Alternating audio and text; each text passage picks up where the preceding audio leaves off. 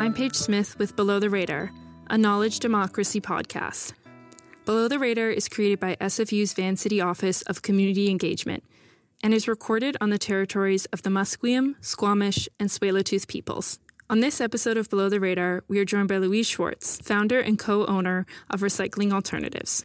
Our host, Am Johal, talks with Louise about how the culture of recycling has changed since 1989, when recycling alternatives first started, and what future possibilities could help keep more waste out of landfills.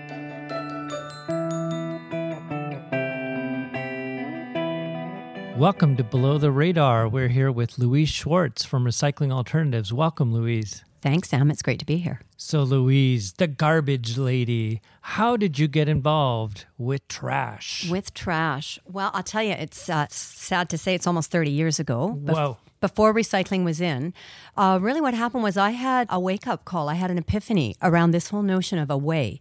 You know, when you say, I'm going to throw it away, what does that mean? There's no away.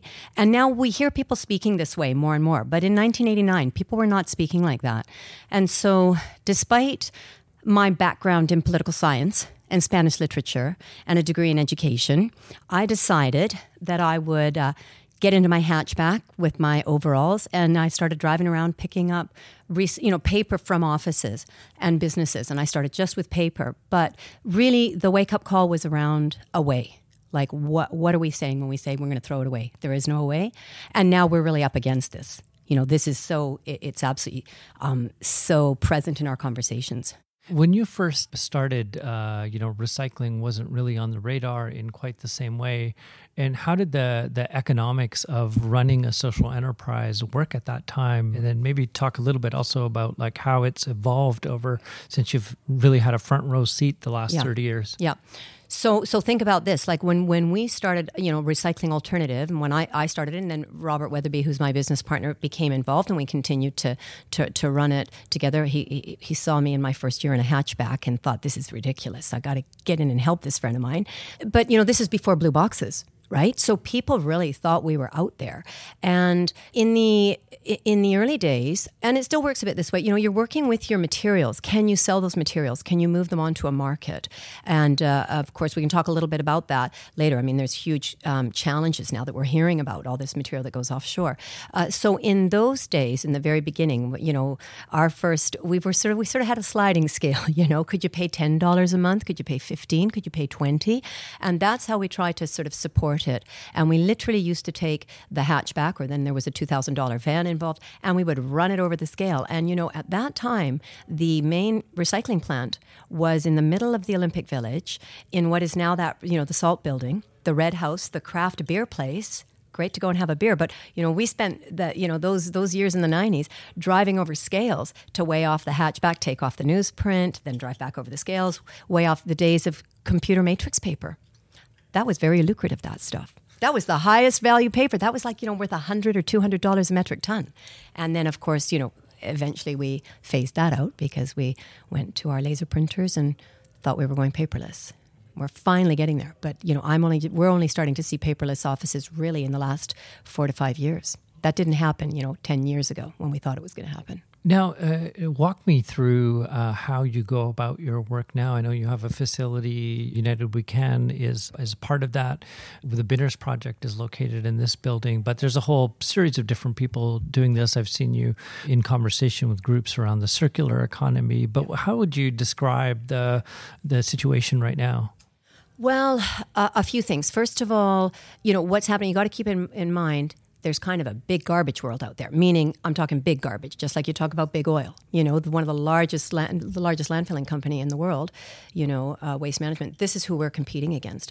And so, for all our years growing, we were working very much individually with offices. A lot of early adopters, a lot of nonprofits that were taking this on. Say in the 90s, and then sort of when we hit the millennium, really more and more of an uptake. But when we're working now, you know, we're working with some large corporate groups. Like we do property management companies who are running say Pacific Centre, food courts, huge, you know, huge facilities, office towers. So we really have to be able to be competitive and, and compete with those large garbage companies out there, going coming from a recycling first perspective, which now that the public perception has changed is easier to do. People are, you know, they're much more aware of what they're doing with their waste. But for many years, we were out on the side. You know, main business was garbage, garbage, with a little bit of recycling on the side. Now it's the opposite. Recycling's the main course, and there's a bit of trash, possibly, or waste on the side. So that's kind of the space we work. Our trucks are moving off to, you know, we're, we're doing a lot that's going on in the bowels of Vancouver, under, you know, under the, the, the towers. If, if you stand somewhere like the art gallery and you look down towards the water, a lot of those office towers, we're stripping the material out from, from those buildings.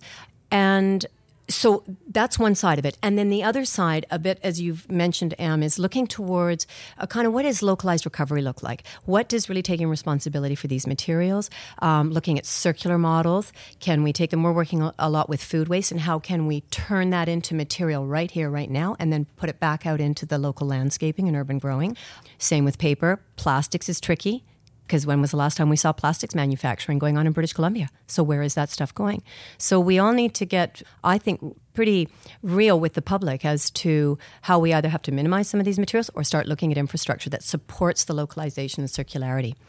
Uh, we just had the city of Vancouver come in with some uh, policy changes yesterday around uh, single use plastic, straws, to fees around coffee cups and those kinds of things. But wondering if you can talk a little bit about um, the city of Vancouver's approach in terms of what's working and what's not related to recycling and garbage.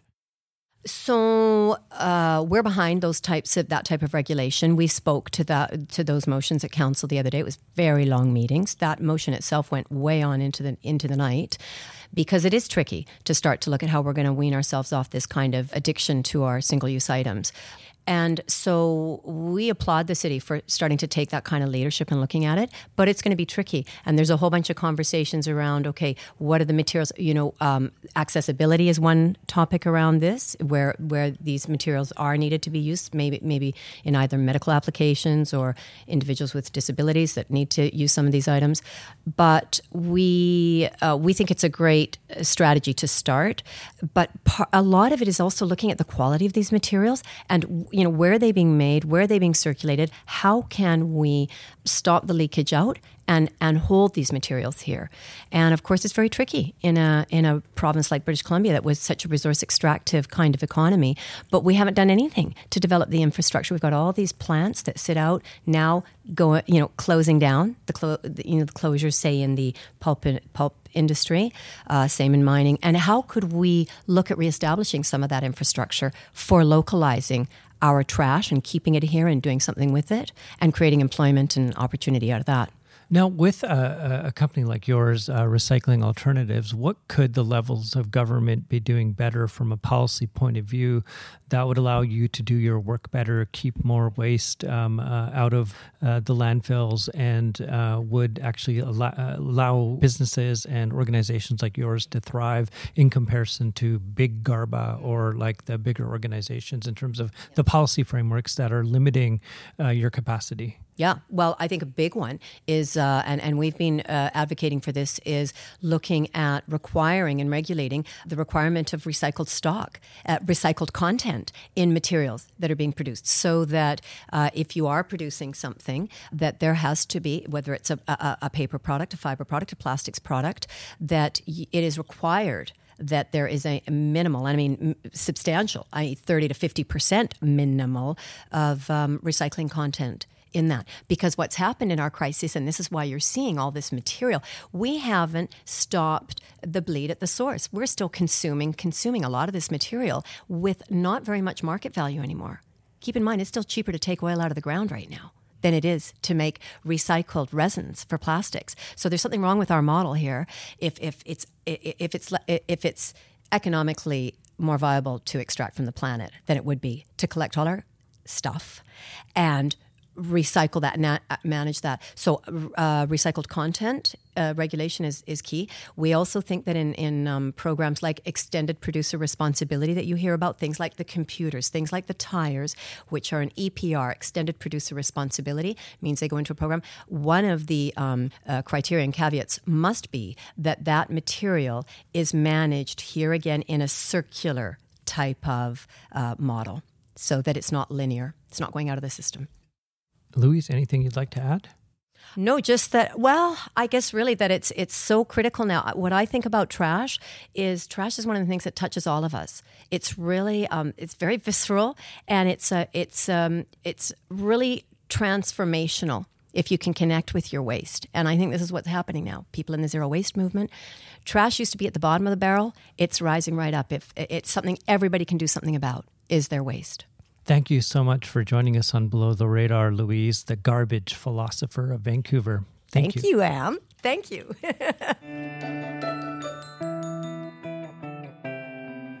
Thanks again to Louise Schwartz for joining us on Below the Radar. To learn more about the work that Recycling Alternatives does, you can check out their website, which we have linked in the episode description. Stay in the loop with Below the Radar by following us on Twitter and Facebook, and be sure to subscribe wherever you find your podcasts. We want to thank the team that puts this podcast together, including myself, Paige Smith, Fiorella Pinillos, Kathy Fang, and Jackie Obanga. David Steele is the composer of our theme music, and thank you for listening. Tune in next time for a brand new episode of Below the Radar.